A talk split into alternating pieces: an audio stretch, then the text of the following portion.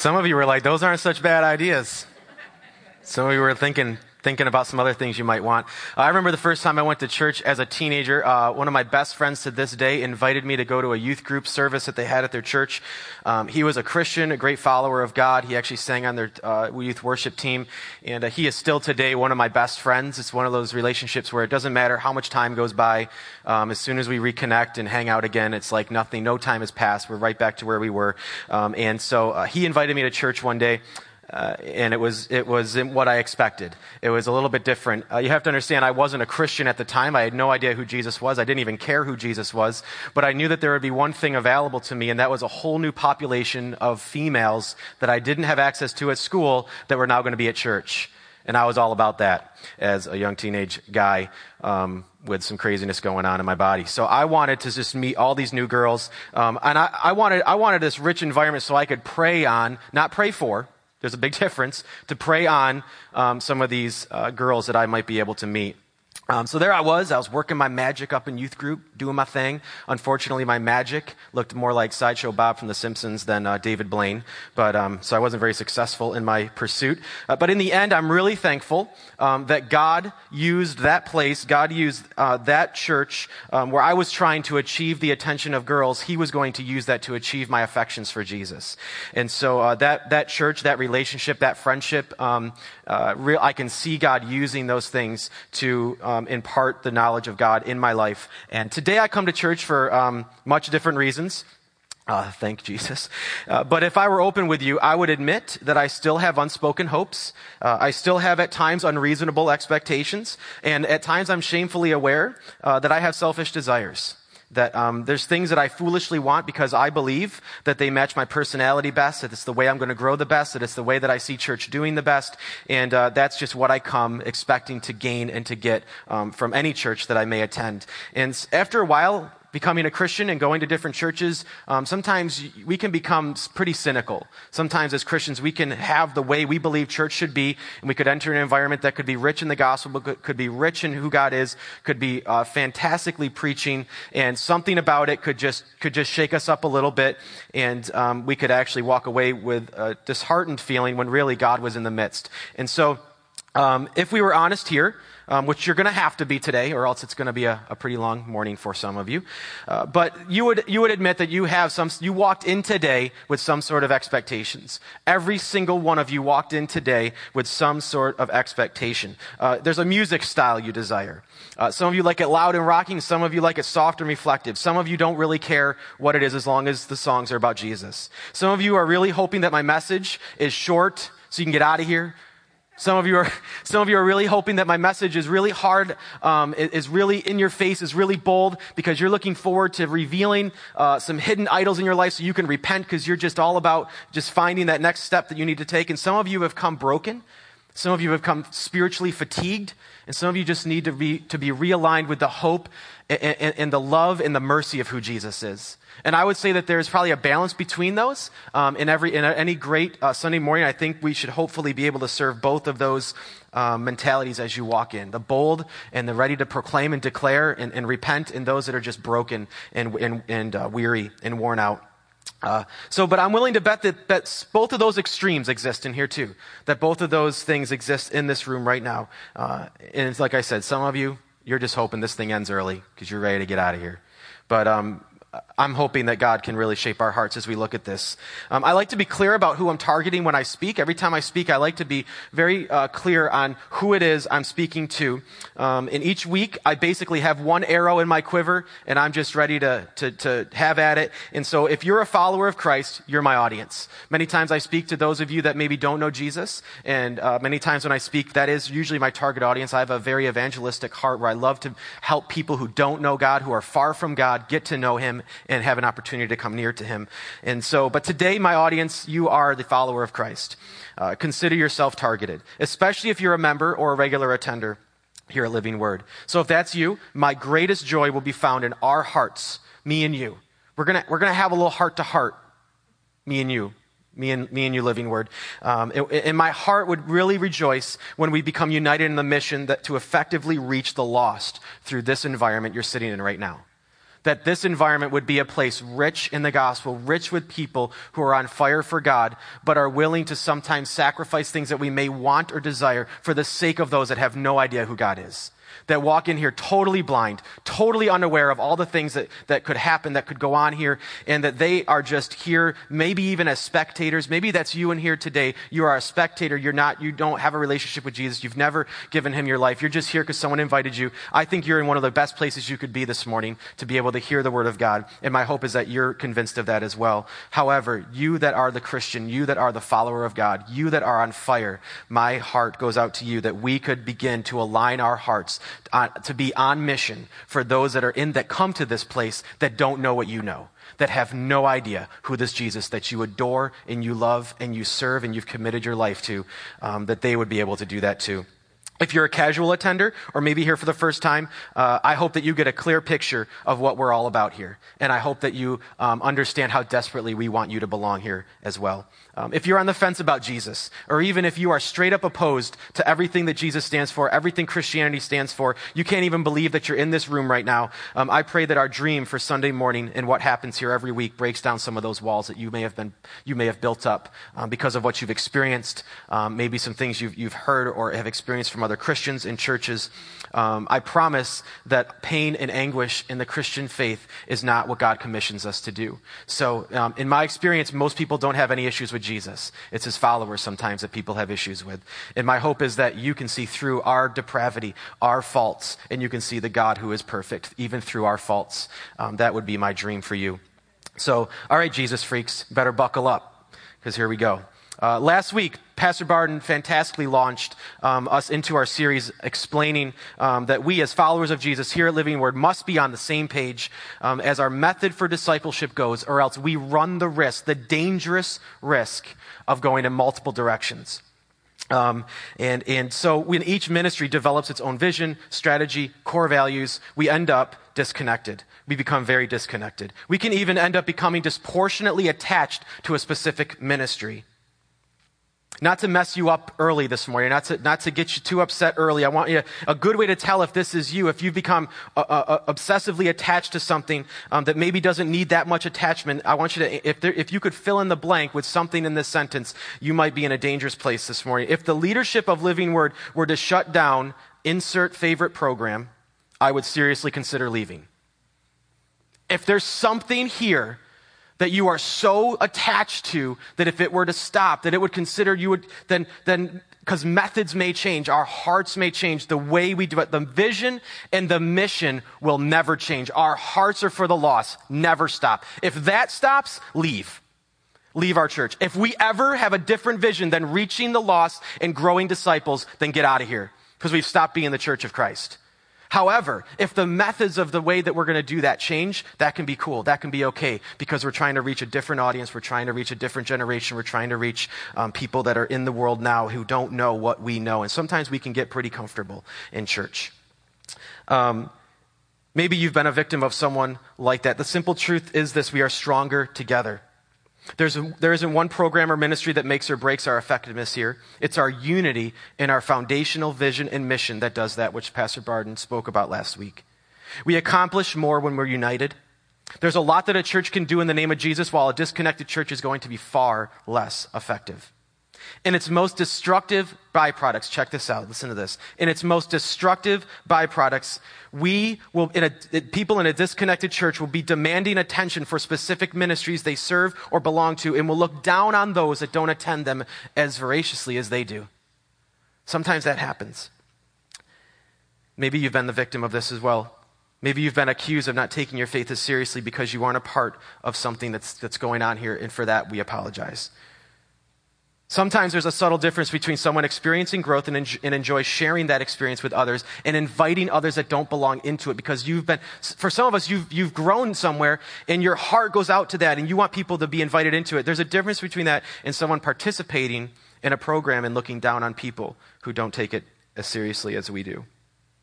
Believe me, I've fallen prey to that.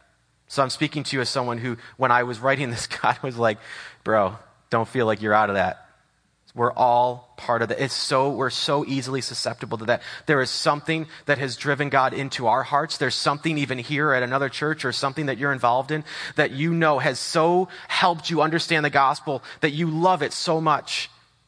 And I would say that let that be something that sinks into your heart. And I think that sometimes we become dangerously close to loving that program a little bit more than we even love the God that the program is speaking about. Last week, Pastor Barton illustrated our three phase strategy for discipleship. And we also talked about this at our business meeting if you were there, if you remember. Uh, but one of the big things that we're working out in our leadership discussions is how do we measure effectiveness? How, what kind of questions? Because if you ask the wrong question, you're going to get the wrong answer.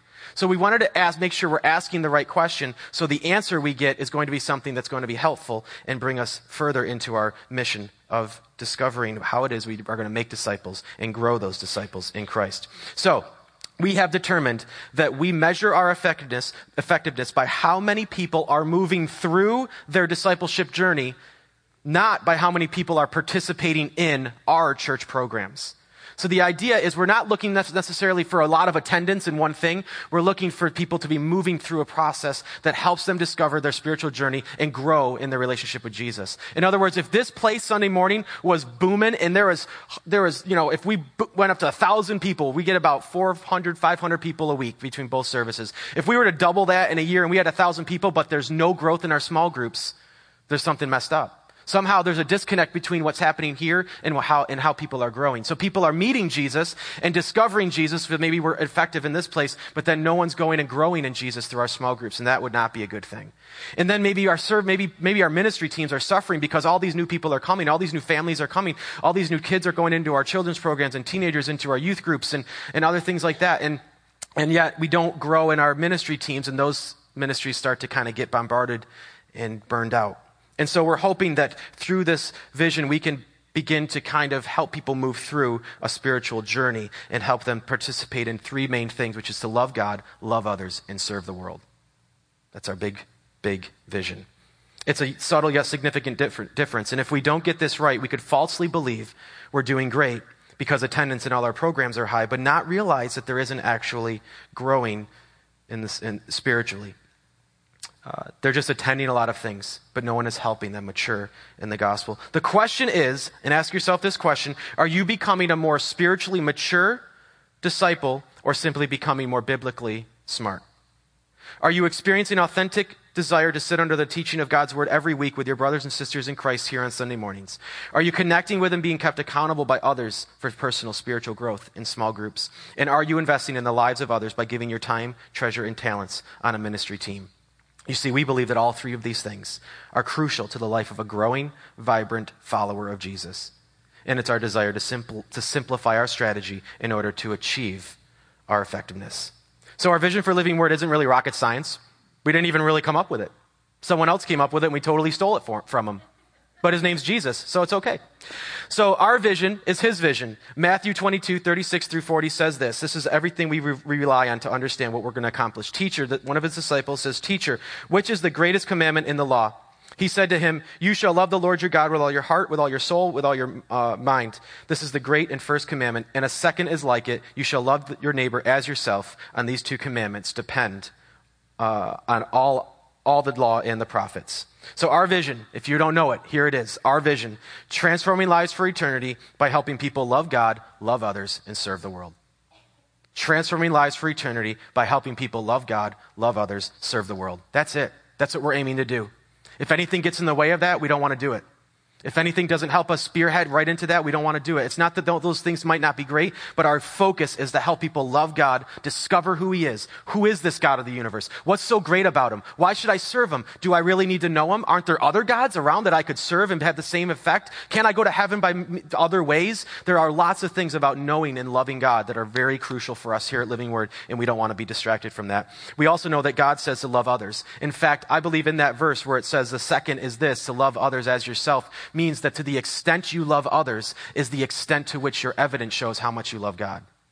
That's a huge part of what this says. So there's two commandments in one commandment there love God and love others, and then obviously to serve the world by helping them know Jesus.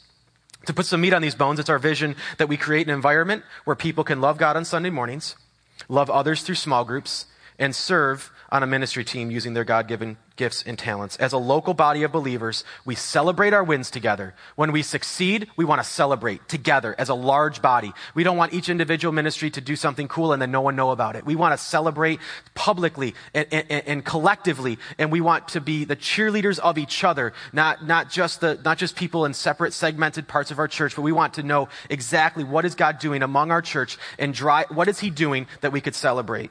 We also mourn our losses together. If someone hurts, we all hurt. If someone's in danger, we all want to help. If someone's uh, in pain, we want to we want to help subside that. We want to be there for the people that belong to this church, and we also want to be there for our community who desperately needs to know who Jesus is. And we should also be working toward one single united mission together. Like I said, we are stronger together. Our vision um, is what we want to see happen with our eyes. Our mission, however, is what we're going to do. So our vision is what we want to see. Our mission is what we're going to do. And again, our mission, not rocket science. In fact, we totally ripped it off from Jesus again because he's a pretty smart guy, so we figure we're going to listen to him. So our mission is his mission. Matthew 28, 16 through 20 says this. They, uh, then the 11 disciples uh, left for Galilee, going, on the, going to the mountain where Jesus had told them to go. When they saw him, they worshiped him, but some of them doubted. And Jesus came and told his disciples, I have been given all the authority in heaven and earth. Therefore, go and make disciples of all nations, baptizing them in the name of the Father and the Son and the Holy Spirit. Teach these new disciples to obey all the commands I have given you. And be sure of this, I am with you always, even to the end of the age. Now I want you to see there's two parts to this thing. Lots of people focus on the go and make part, but there's another part that's after that that says, teach them, teach these new disciples how to obey. Sometimes we get that backwards. We go and we teach people how to obey so that they'll somehow become disciples. That's not what Jesus says. Jesus says, make the disciple. Help people fall in love with this Jesus that you serve. Show them who he is. Reveal to the world this loving, compassionate, amazing Savior that you've, that you've died to all your sins to, that you've committed your whole life to. Give, give the world a sense of who that is and then teach them how to serve him. We sometimes want to teach people how to serve and what to do and, how, and all the rules that go along with Christianity before anybody even falls in love with the Savior. How, how, it can't get any more backwards than that. It cannot get any more backwards. So make disciples and teach them to obey. So here, this place on Sunday morning, our vision is to make disciples. Our small groups, our vision are to teach how to obey. That's, that's where it is. That's where you see it. Right here, we want to make disciples. We want this environment to be a place where the lost can come, hear, hear the gospel message, and have an encounter, an authentic uh, encounter with God. And anything that we do, say, believe, think, any mentalities we walk in with, perspectives, or, or, or, or how we perceive things, if any of those things get in the way of that mission, can't happen. We have to shed those from our belief. We have to shed those from who we are so that the world can come into this place and hear the gospel and know the Jesus that we love and we serve. Believe me when I say we can be an active church without being a productive church. To bring it to a personal level, you can be an active member of this church without growing spiritually. You can come to everything we offer without ever truly maturing. Attendance does not equal discipleship. We, that is a core value for us. Attendance does not equal discipleship. We've seen it too many times where someone that belongs to a lot of things and comes to a lot of things comes up with something that shipwrecks their faith and there's something that happens in their life and then all of a sudden turmoil breaks loose. We see it all the time. So attendance does not equal discipleship. The goal is how do we become so invested in each other's lives that when we do go through a difficult time, when we are dealing with sinful things in our life, when there's something that's going on at home or at work or in church or something that's contrary to the gospel message, how do we have relationships that are so powerful that we can speak into each other's lives and help each other grow in our relationship with Jesus? Jesus dealt with this too in perfect Jesus style, he's always he's so good at, at, dealing with these kind of issues. He uses parables to make his point. I want to check these out. There's three stories that Jesus uses to point us in the right direction, I think. Uh, they're all from Luke 15. This is basically the entire chapter. But Luke 15, 1 through 7, it's, it's the parable of the lost sheep, and it says this Tax collectors and other notorious sinners often came to listen to Jesus teach. Stop right there. Don't even look at the screen. Look at me. Who came to listen to Jesus teach? Tax collectors, people that were stealing money from the community, and notorious sinners, well known people that sinned like crazy all the time, openly, didn't care who knew. They were notorious sinners, well known, sinning, sinning, sinning. They came to visit and hear Jesus speak. That's really cool. That means that whatever Jesus was doing, whatever an environment Jesus was forming, it was, it was desirable to those that didn't belong yet. It was desirable to those that didn't belong yet. Really important thing for us to consider. It goes on to say this. This made the Pharisees and teachers of the religious law complain that he was associating with such sinful people. Ah, Jesus, what's wrong with you? Even eating with them. See, eating with people was a sign of friendship. And for, and for righteous to have friendships with sinners to the Pharisees, eh, which isn't, accurate, this isn't a good perspective, was wrong. You are eating with these sinful people. Oh, watch out. Be careful, they're sinners. We can't, we can't mix up with them. So Jesus told them this story. If a man had a hundred sheep and one of them gets lost, what will he do? Won't he leave the 99 others in the wilderness and go search for the one that is lost until he finds it? And when he has found it, he will joyfully carry it home on his shoulders. He doesn't angrily carry it home like, you stupid sinner, why'd you walk away? He joyfully carries it. I have found you. I love you. I found you. And he carries him home on his shoulders. When he arrives, he will call together his friends and neighbors, saying, Rejoice with me because I have found my lost sheep. In the same way, there will be more joy in heaven over one lost sinner who repents and returns to God than over 99 others who are righteous and haven't strayed away. The second story is about the parable of the lost coin. Jesus goes on to say, Or suppose a woman has 10 silver coins and loses one. Won't she light a lamp and sweep the entire house to search carefully until she finds it? And when she finds it, she will call in her friends and neighbors and say, Rejoice with me, because I have found my lost coin. In the same way, there is joy in the presence of God's angels when even one sinner repents. The last story Jesus uses to illustrate this is more of a well known story, the parable of the lost son. So to illustrate the point further, Jesus just keeps, just keeps going. Jesus told them this story. A man had two sons. The younger son told his father, I want my share of your estate now before you die. What he's literally saying to his dad is, I know what I'm going to get when you die financially, so why don't you just give it to me now as if you're dead? You're dead to me. So give me my share because I just want to get out of here. That's, he's literally saying, Dad, I wish you were dead so I could just get the money that I'm going to get out of you. That's, that's the situation that's going on here, just to give you an understanding. So the father agreed to divide his wealth between his sons. A few days later, this younger son packed all his belongings and moved to a distant land where, he, where there he wasted all his money in wild living. About the time his money ran out, a great famine swept over the land. He began to starve. He persuaded a local farmer to hire him, and the man sent him into the fields to feed the pigs. The young man became so hungry that even the pods he was feeding the pigs looked good to him. But no one gave him anything. When he finally came to his senses, he said to himself, At home, even the hired servants have food enough to spare, and here I am dying of hunger. I will go home to my father and say, Father, I have sinned against both heaven and you, and I am no longer worthy of being called your son. Please take me on as a hired servant. So he returned home to his father, and he, while he was still long way off, his father saw him coming, filled with love and compassion. Filled with what? Love and compassion. Filled with love and compassion. Not angry, not irritated, not you stupid kid, you embarrassed me in front of everybody. All our servants know what you did. You ran out with half my money. You, t- you, you embarrassed me. How dare you do that? And you, and you think you're going to come back and have a place in my home? Nope. With love and compassion. With love and compassion, he ran to his son to embrace him and kissed him. His son said to him, Father, I have sinned against both heaven and you, and I am no longer worthy of being called your son. But his father said to his servants, Quick, bring the finest robe in the house and put it on him. Get a ring for his finger and sandals for his feet, and kill the calf that we have been fattening. We must celebrate with a feast.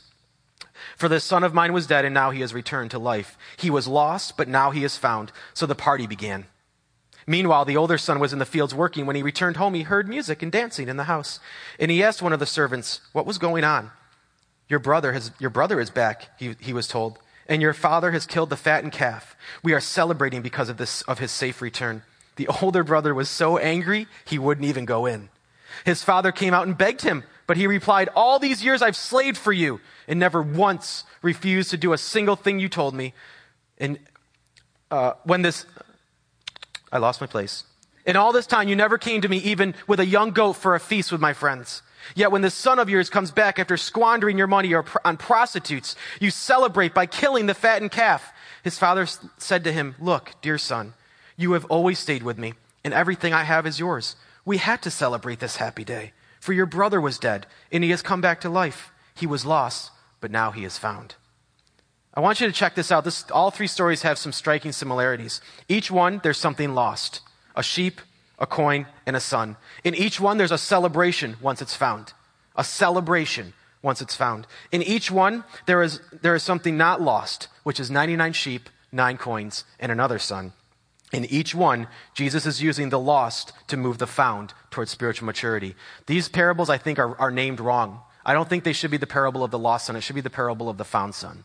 Because it's, he's talking to Pharisees. In the beginning of the, of the whole chapter, it says that this made the Pharisees and teachers of religious law complain that he was associating with such sinful people, even eating with them. So Jesus told them the story. He's speaking to the Pharisees. He's speaking to the Pharisees. All of these stories are not meant to bring hope to the hopeless, although the hopeless were there and they could hear it, but it was meant to drive maturity into those that had found hope, that knew God, but we're pretty much not really doing a good job of revealing it to others. So Jesus is rebuking the people claiming to be close to God for neglecting those far from him. He is pointing his little heavenly finger right at the hearts of the Pharisees, the very ones that are supposed to be all out for God and confronting their self righteous attitude. I'd also like to point out that this was done in front of everyone. He didn't take his, he didn't take them aside into a room, put his arms around them and gently say, okay, guys, I really need you to chill out a little. Okay? Uh, I'm really glad that you're so diligent about keeping all my rules and stuff, uh, but you're kind of missing the point here. Uh, I've come to make a way for sinners and find forgiveness, and you're pretty much wrecking it. so stop, because you're not helping me. He didn't do that in front of everyone. In front of everyone, in front of the crowd of people that there's, there's people that are far from God and there's people that were close to God. And he's, he's rebuking those that were close to God in front of the people because Jesus is saying, What they do, I don't do. He's trying to say that how they've treated you and how they can, their perspective and their, their, how they perceive things is not accurate. And I want you, I want you to know that as me, Jesus, that I'm a little bit different than that. He rebuked them in front of everyone. He wanted to be sure that those that had come to hear him knew that he didn't share the opinions or attitudes of the Pharisees. And this is huge for us, and it starts with us. I want to ask you a qu- couple questions. If you knew that your unsaved neighbor was in this room right now, what would be the most important thing to you? If you knew that the person that you had been praying for and that God put on your heart, if you knew that they were in the room right now, what would be the most important thing to you? If you knew that that coworker that you've been praying for was here, what personal preferences would you, set, would you be willing to sacrifice if it meant that they'd grasp the gospel message and come to Christ? If you knew that your unsaved family member that you've been praying for so much, what would you be praying for while they're here? Would it be your favorite worship song would be on the worship set? Was it that the music was loud or soft? I don't think it would be those things. This happened to one of our very own. Her testimony is very convic- convicting, and I want to show you um, her story uh, that I think she can share something with us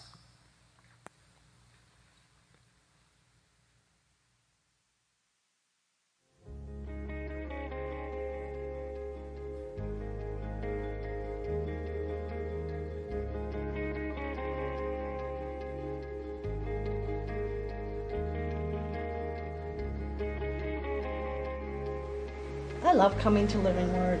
I truly enjoy the services. I enjoy the worship music and being with my church family and being challenged to grow in my faith. I know that I can definitely get wrapped up with making church about me and what I'm particularly looking forward to. Maybe seeing a specific person or hoping to sing my favorite song. I remember my husband Steve whispering in my ear, that they were here. There they were. Friends I had been praying would have an encounter with God, the God I love so much. I was so excited I could hardly concentrate on the worship. Instead, I was praying, Speak to their hearts, Lord, and let them feel what we feel, Lord, and let them come back for more, Lord. I'm pretty sure if they weren't there, I probably would have been thinking about something trivial like, Why didn't the worship band play my favorite song? But since these friends who I loved were there, I was much more in tune to what was being said during this message. You see, my friend had lost her mother a few months earlier, and she and her family were really hurting. Her mom was gone, and they were lost. I knew how they felt because I had felt the same way when my dad had passed away. I had drawn closer to God, and I knew that's what they needed. There are no human words that can heal what they were hurting from. Yes, there are hugs and good wishes like, I'll be praying for you, and she's not in pain anymore. Or even, she's with the Lord now. But even those can't heal a broken heart or fill that empty void that you feel when you lose a loved one. That void can only be filled by one, the one who knows us best, God. My favorite name for him is Abba, which means daddy or papa. I cried out to Abba for comfort when my earthly father died, and when my mother was diagnosed with cancer, and many other times since. But I knew they needed to know that they had an Abba who would hear their cries and comfort them too. So I did what every good Facebooker would do. I sent her a private message. now I know that his personal spoken invitation is best, but it was late at night, so a phone call probably wouldn't have been the best idea. And I knew that if I didn't do it then, that I would forget. So I wrote to her. They didn't come right away, but there they were, sitting in a Sunday morning service. Wow. There are a lot of things that go through my mind on a Sunday morning. In my selfish moments, they revolve around my preferences, or even whatever mood I'm in that day. But when my friends showed up, the very ones that God had put on my heart to pray for and invite, all that selfishness seemed to vanish. I wasn't worried about the song set or misspellings in the bulletin, how far away we may have had to park, or even if we got our favorite seats. Instead, I hoped that they were welcomed when they came in. I hoped that they had felt moved by the message. And most of all, I simply wanted God to speak to their hearts, their hurting hearts. We sure can get our priorities messed up when we're here each week. That week revealed what our priorities as a church should be. I see church differently now. It's not about me and what I want to get out of it. It's about Jesus, his message, and the people that desperately need to hear it.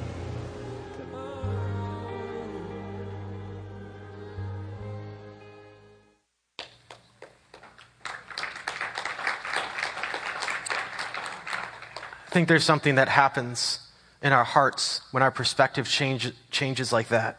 Um, what Irene experienced, I think, was really important. Uh, there's three sta- stances we need to unite on in order to accomplish our mission to help people love God here on Sunday morning. Number one, I want, I, I want to know if you would take these pledges with me. Maybe this would be something you can consider throughout the week. But ask yourself this if this would be true for you. I will fight for the lost on Sunday morning instead of battle for my preferences. I will fight for the lost on Sunday morning instead of battle for my preferences. In this way, together, we will prioritize those that don't know God on Sunday morning. Number two, I will embrace those that are different than me instead of isolate myself from them. I will embrace those that are different than me instead of isolate myself from them. In this way, we will create an environment on Sunday morning to most accurately reveal the character of God. This would be even things like how we dress. We definitely appreciate people showing up with clothes on. We just don't care what those clothes are. Number three, I will expect membership to come with additional responsibilities, not perks. Let me repeat that. I will expect membership to come with additional responsibilities, not perks. The local, listen to this. This has this, let this be burned into your brain. The local church is the only organization on the planet where its members exist for those that have yet to belong. The local church is the only organization on the planet where its members exist for those that have yet to belong. We don't exist for us. We don't exist for us. We exist for every person that has never walked through these doors yet. We have got to fight for that. We have to fight for that. We have to fight for them. There is no room in that battle for us to have our way, the way we want it, every time we come. There has to be something bigger that draws us here. There has to be something bigger that keeps us here. And there has to be something wider that makes it why we're here in the first place. Has to be. Has to be. Or else or else we're going to get exactly what we want. We'll be pleased. We'll like it, but we'll be all by ourselves. It'll just be us sitting around a campfire talking about the old days. While everyone else is doing their thing, living their life, not a clue about who this Jesus is. That's why we exist. That's why we're here. That's why this building was built, and that's what we're going to do. Our hope is that you'll join us. Our hope is that you will partner with us on that mission to help people who are far from God become near to Him. People that are far from God become near to Him. As we sing this last song, I want you to consider what are the things in your life? What are the things in your preferences? What are the things that you might have to let go of to make room for those that don't have any idea who Jesus is and make that the priority here on Sunday morning? I want you to be open to God to refresh your heart with a fire for those that don't know Him. Take something that was shared this morning and let it push you a little. Let the words remind you of what we should be pursuing in the lives of every person that enters the doors every week, regardless of how long they've been coming, where they are in their spiritual journey, or whether they have even started a relationship with Jesus. Let's shout our praises to God and let Him work on our hearts. Will you stand with me? We're just going to pray as we get into this song. Heavenly Father, as we begin to praise your name and worship you with this, with this last song, God, I pray that it reminds us of what we have. And that, God, it would remind us of what we are to share and what we are to give to others. That, God, it is not supposed to be just us in this room. It is supposed to be a world that doesn't know you. Help us through these words. Help us understand how miraculous it was that you even found us. And that, God, help our hearts be completely turned. If it's not on fire for the people that don't go here yet, help it to be transformed into that. In Jesus' name.